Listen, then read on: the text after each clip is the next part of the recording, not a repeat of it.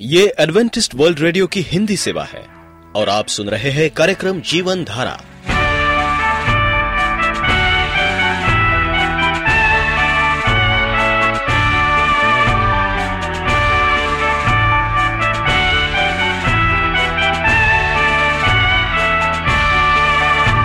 कार्यक्रम जीवन धारा सुनने वालों को मैं स्मिता और मैं अमित हमारा प्यार भरा नमस्कार। एडवेंटिस्ट वर्ल्ड रेडियो की हिंदी सेवा में हम आपका स्वागत करते हैं। श्रोताओं, आइए, आज प्रसारित होने वाले कार्यक्रमों की जानकारी दे दें। पवित्र बाइबल का संदेश। तो चलिए। इससे पहले परमेश्वर का वचन सुने, हम ये गीत सुनते हैं।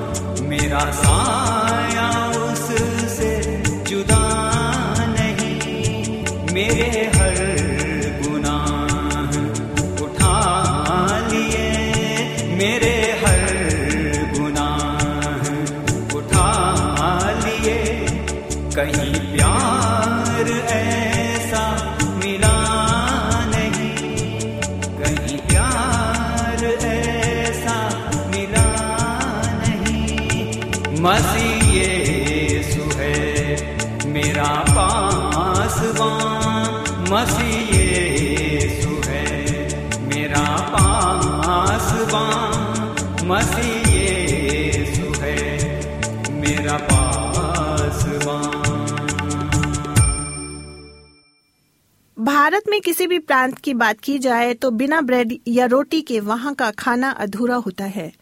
भारत के जिन प्रदेशों में चावल उगाया जाता है, वहाँ चावल की ज़्यादा पैदावार होने के बावजूद रोटी भी चावल के साथ खाई जाती है।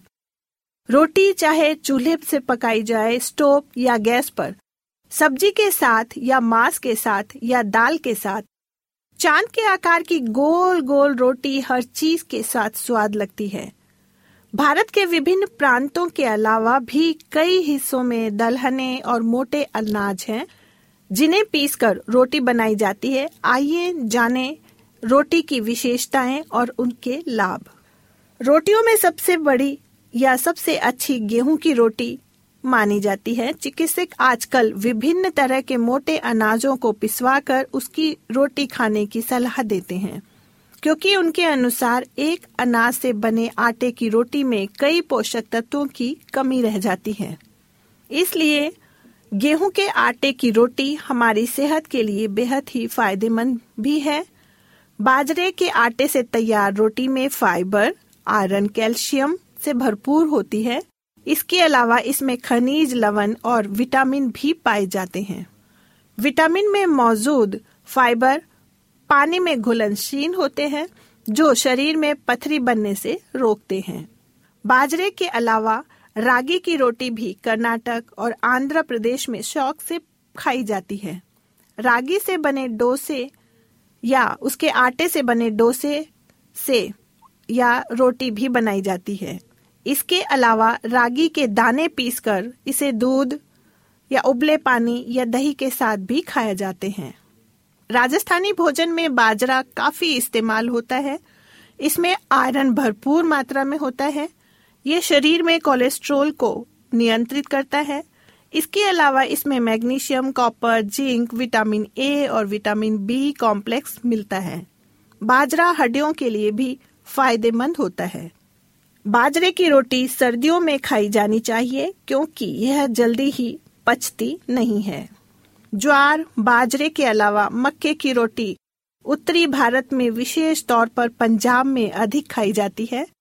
पंजाब में सरसों के साग के साथ या मूली और मेथी के पत्तियों के साग के साथ मक्के की रोटी खाई जाती है। इसमें vitamin B first, B two, fibre, vitamin C, phosphorus और मैगजीन पाया जाता है, जिसमें बीटा, कैरोटीन और विटामिन ए होता है।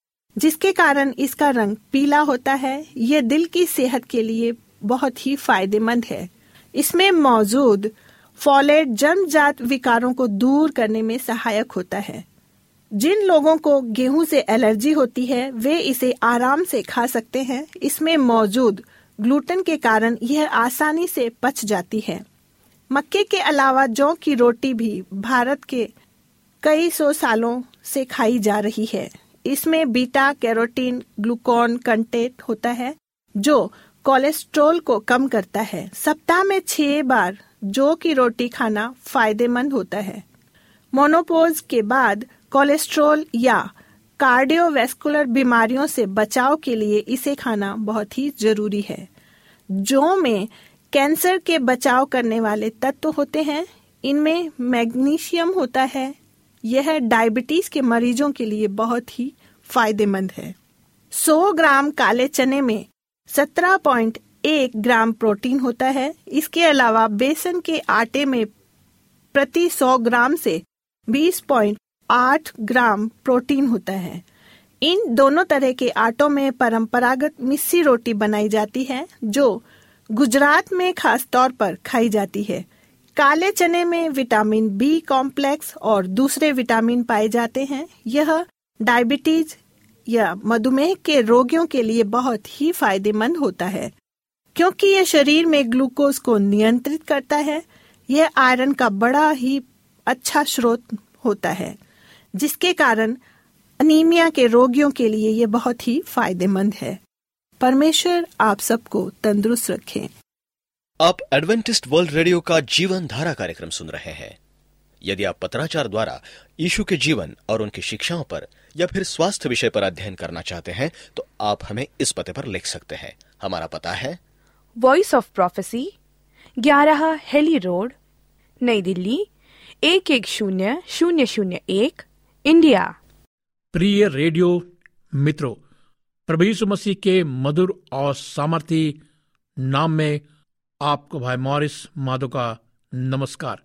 मित्रों, हमारे पास ये धन मिट्टी के बर्तनों में रखा है।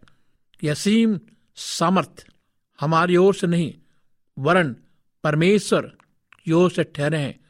दूसरा क्रंथियो चार सात। परमेश्वर हमारी सृष्टि जानता है और उसको स्मरण रखता है कि मनुष्य मिट्टी ही है। भजन संहिता 103 14 आपको न सिर्फ़ ये जानना ज़रूरी है कि आप मनुष्य हैं, परंतु आपको मानव प्रतिक्रियाओं जो कि स्वाभाविक पाप का परिणाम है और उन मानव प्रतिक्रियाओं के बीच जो कि आपके पास नहीं, वरन आपके मानव होने का परिमाण है। भेद करने की समझ में भी बुद्धिमान होना ज़रूरी है। यह सत्य है कि आप मानव हैं, इसलिए कमज़ोर भी हैं। आपको परमेश्वर की महिमा से दूर नहीं करता, बल्कि ये बात तो परमेश्वर को और अधिक महिमा देती है कि आपके मानव होने के बावजूद भी वो आपको अपने उद्देश्यों के लिए प्रयोग कर सकता है। दूसरा क्रंथियो चार, सात। परमेश्वर की सामर्थ तो आपकी निर्बलता में सबसे अधिक स्पष्ट दिखाई देती है। वास्तव में जब आप अपनी निर्बलताओं को पहचानेंगे और स्वयं को किसी भी भली बात देने का श्रेय नहीं देंगे, परंतु किसी भी किए गए भले काम के लिए परमेश्वर को पूरी महिमा देंगे, तब पवित्र आत्मा आपके अंदर कार कर रही और सामत को सिद्ध करने की योग होगा। दूसरा क्रंथियो ग्यारह, नौ। शरीर खुद पापपुन नहीं है, सिर्फ़ पापी स्वभाव पापपुन है। जब यह सच हो जाएगा, तब आप एक साफ़ बर्तन के समान बन जाएँगे। मिट्टी के परंतु साफ़ बर्तन, आपके शारीरिक स्वभाव में सहज ज्ञान प्रवृत्ति भावनाएँ और मनोभाव शामिल है। जब पवित्र आत्मा आपको स्वच्छ एवं भरपूर कर देती है तो ये पापी स्वभाव को व्यस्त नहीं करते। फिर भी वो परिभ्रांतित, अनुशासन रहित तथा अधिक अधिक प्रबल बन सकते हैं। उस समय आपको परामर्श, चिकित्सा, व्यवसाय या वातावरण में बदलाव की सहायता की आवश्यकता पड़ सकती है।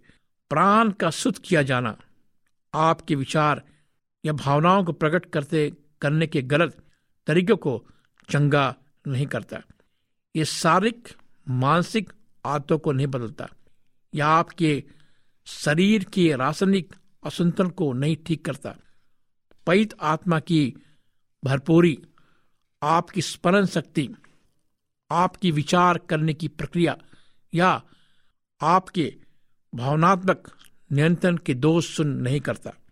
बाइबल कहती है कि परमेश्वर आपको जानता है, आपके विचारों को जानता है, वो जानता कि आप मानव हैं, शारीरिक रूप से कमज़ोर है, फिर भी वो आपको प्यार करता है, आपके जीवन में आना चाहता है, या आपकी वास्तविक घटनाओं के संग्रह को, आपके अतीत के अनुभव को, जो कि आपके व्यक्तित्व में छिपे हुए हैं।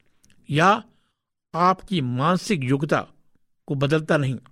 ये आपको ऐसे समझ, भावनात्मक नियंत्रण या ऐसा आत्मा अनुशासन नहीं देता जो सुचलित हो। पवित आत्मा आपको मनुष्य से गिराता नहीं है। वो न ही आपको स्वर्ग दूत या मशीनी मान रोबोट नहीं बनाता। आपके पास अभी भी काम है। परमेश्वर चाहता है कि आप उसके पास आए और उसके व्यक्तित्व को पहचाने। परमेश्वर हमारे जीवन को बदलना चाहता है। कुछ लोग अधिक आशावादी होते हैं, कुछ निराशावादी होते हैं, कुछ लोगों का रुझान अधिक काल्पनिक और अव्यवहारिक की ओर होता है। तो कुछ लोग अधिक यथार्थवादी होते हैं, कुछ अधिक विचारवान होते हैं तथा अन्य अधिक उतावले और अवेगी होते हैं। परंतु बाइबल कहती, पत्रस पैंतीकुश के बाद भी पत्र ही था। परंतु बाद में वो आत्मा से भर गया और पवित्र पत्रस कहलाया। वो तब भी किसी भी अवसर में बोलने, प्रचार करने के लिए तैयार था। परंतु तब उसका लोगों के प्रति पाप, पुण्य, भय, शुद्ध या धो दिया जा गया। योहन्ना तब भी योहन्ना ही था, परंतु वो तब बवंडर का पुत्र ना रहा हो मरकुस तीन सत्रह। जलन रखने वाला तथा सिद्ध क्रोधित होने वाला था। अब वो अपने पाप पुण्य क्रोध से तथा जलन की भावना से शुद्ध कर दिया गया था। प्रेम का प्रेत बन गया। बाइबल कहती है, पवित्रीकरण आपकी मानवता को दूर नहीं करता। आपके पास एक खजाना मिट्टी के बर्तन में है। दूसरा ग्रंथियों चार सात, जबकि पवित्रीकरण प्रेम में सिद्ध लाता है।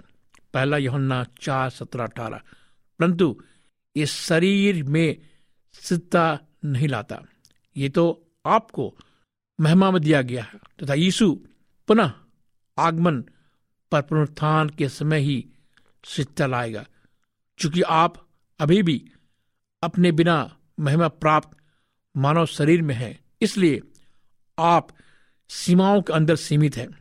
आप भूल जाते हैं कि आप कभी कभी गलत नहीं रहते हैं तथा गलतमियाँ करते हैं।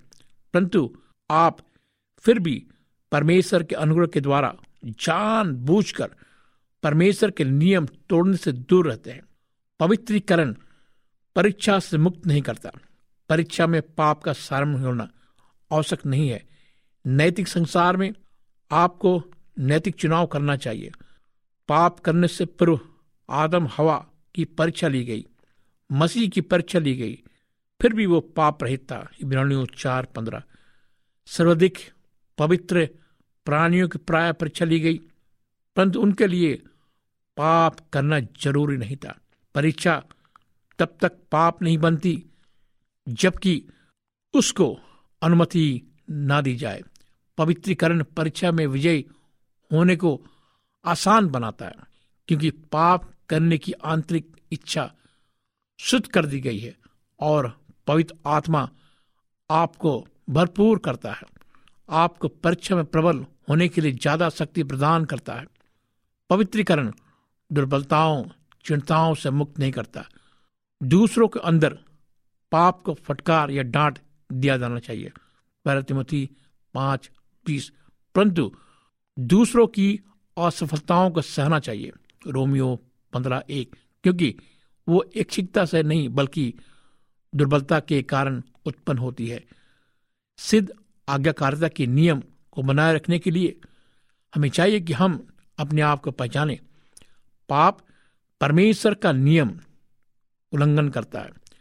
दुर्बलताएँ आपको शारीरिक स्वभाव, आपकी बौद्धिक कमियों में स्थिर है। पाप आपके नैतिक स्वभाव में जड़ित है। दुर्बलताएँ खेद एवं अपमान की ओर ले जाती है। पाप दोष की ओर ले जाता है। दुर्बलताएँ परमेश्वर के साथ संगति रखने में बाधक नहीं बनती। पाप परमेश्वर के साथ संगति को तोड़ता है। दुर्बलताएँ मसीह के लोहों के द्वारा छुप जाती है। जब तक कि आप उस प्राप्त ज्योति में सचेत होकर चलते रहे। पहला योहन्ना एक सात। दुर्बलताएँ एक स्वच्छ, हृदय में स्वच्छ प्रेम के अनुरूप है, परंतु पाप नहीं। बाइबल कहती है कि मैं परमेश्वर के पास आकर ये सीखना चाहिए उसके संगति में कि हम कितने दुर्बल हैं, हमारी बौद्धिक कमियाँ हैं, हमारे नैतिक स्वभाव जड़ित है। और हमें, हमारी दुर्बलताओं में ही परमेश्वर के साथ हमें संगति रखना चाहिए, ताकि हम ज्योति में चलकर उसके साथ रहें और उससे शक्ति प्रदान करें।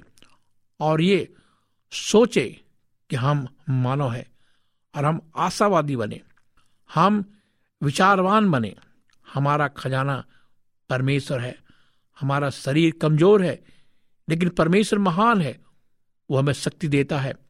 ताकत देता है। हमें हमारी कमजोरियों से परमेश्वर हमें मुक्त करता है। परमेश्वर हमें पाप में शामिल होने में मना करता है। वो चाहता कि हम पाप से दूर रहे और पाप की परीक्षाओं में न गिरे, बल्कि आत्मिक रूप से हम शुद्ध हो जाए और परमेश्वर के करीब आए। बाइबल कहती है कि हमें परमेश्वर के पास आना है, क्योंकि परमेश्वर ही अपने अनुग्रह से हमें बचाता है, अपने अनुग्रह से हमें आशीष देता है। हमें हमेशा परमेश्वर के अनुशासन में रहना है। हमें प्रार्थना में रहना है। हमें जागरूक रहना है और वो महान अनुभव प्राप्त करना है, जो अनुभव परमेश्वर हमें देना चाहता है। परमेश्वर कहता है कि हम आत्मा से भरपूर हो जाए। भरपूरी के कारण हम परमेश्वर के पास आ सकते हैं और उससे सलाह ले सकते हैं। सलाह हमें पैसास में मिलता है।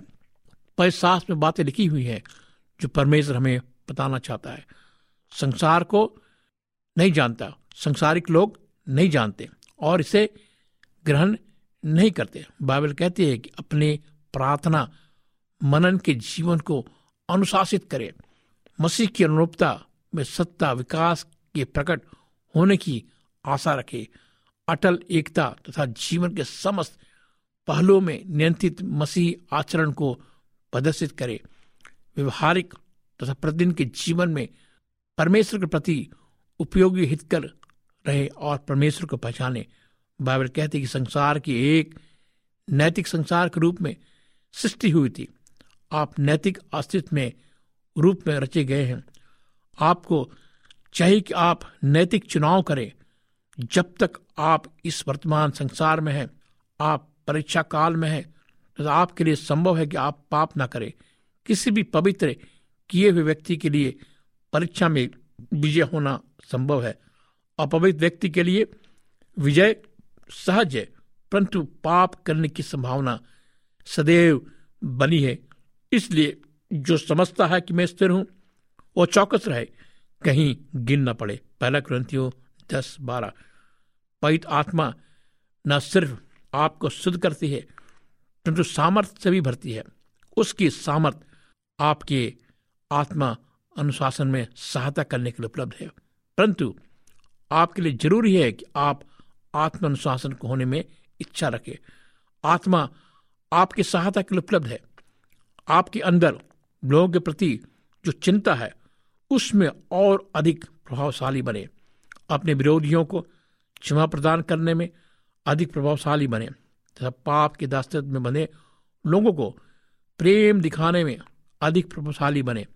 परंतु पवित्र आत्मा आपके लिए कार्य नहीं करेगा। आपको कार्य करने का चुनाव करना ज़रूरी है, फिर वह आपका सामर्थ्य देगा, आशीषित करेगा।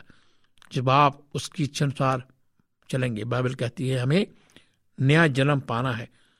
जबकि हम मानव हैं, लेकिन हमें नया जन्म पाना है।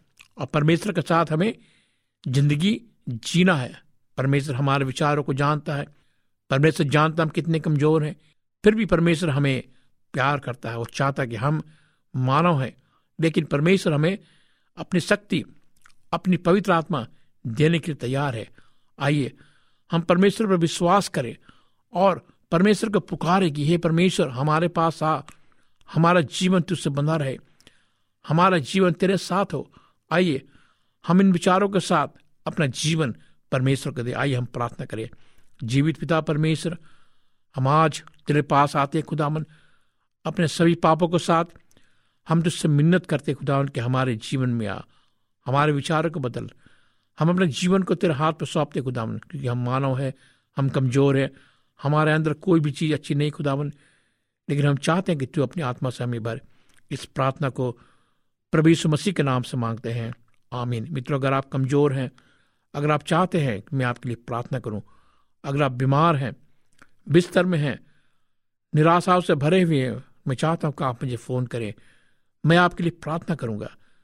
जीवित परमेश्वर, प्रार्थना को सुनने वाला परमेश्वर है। मेरा नंबर लिखें। मेरा नंबर है नौ छ आठ नौ दो तीन एक सात शून्य दो। नौ छ आठ नौ दो तीन एक सात शून्य दो। मेरी ईमेल आईडी है Morris A W R at G mail dot com Morris A W R at G mail dot com इस कार्यक्रम को सुनने के लिए आपका धन्यवाद। परमेश्वर आपके साथ हो और आपको आशीष दे।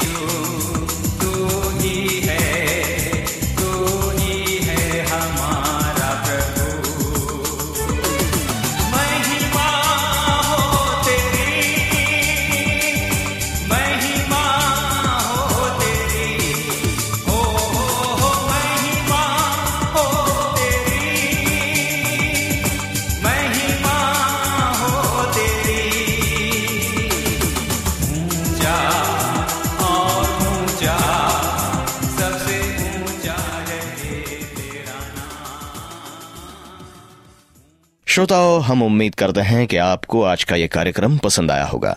यदि आपका कोई प्रश्न या सुझाव हो तो हमें अवश्य लिखिए। हमें आपके पत्रों का इंतज़ार रहेगा। हमारा पता है। कार्यक्रम जीवन धारा Adventist world radio post box सत्रह पुणे चार एक एक शून्य शून्य एक महाराष्ट्र इंडिया। पता एक बार फिर नोट कर ले। कार्यक्रम जीवन धारा Adventist world radio. Post box सत्रह पुणे चार एक एक शून्य शून्य एक महाराष्ट्र इंडिया। और अब हमारा समय यहीं पर समाप्त होता है। इसी समय इसी मीटर बैंड पर आपसे फिर भेंट होगी। तब तक के लिए मैं स्मिता और मैं अमित हमें आज्ञा दीजिए। प्रभु आपको आशीष दे।